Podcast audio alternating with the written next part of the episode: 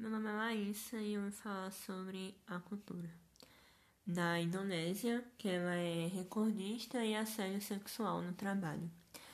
A especialista independente em questões de gênero, Sunila Singh, citando a Nacional Comissão em Violência, afirma que as mulheres indonésias sofrem atos de violência sexual todos os dias, sendo a violação a forma mais frequente dessa violência. Outras formas incluem o tráfico, o assédio e a exploração sexual, em conjunto com a tortura.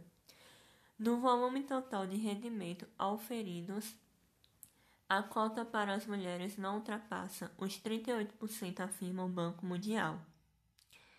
Já dados veículos veiculados pelo U N População referem que a mulher morre por hora a dar luz na Arábia Saudita, ao passo que a O C D E divulga a porcentagem de mulheres que afirmam já terem sido molestadas sexualmente no trabalho, noventa por cento.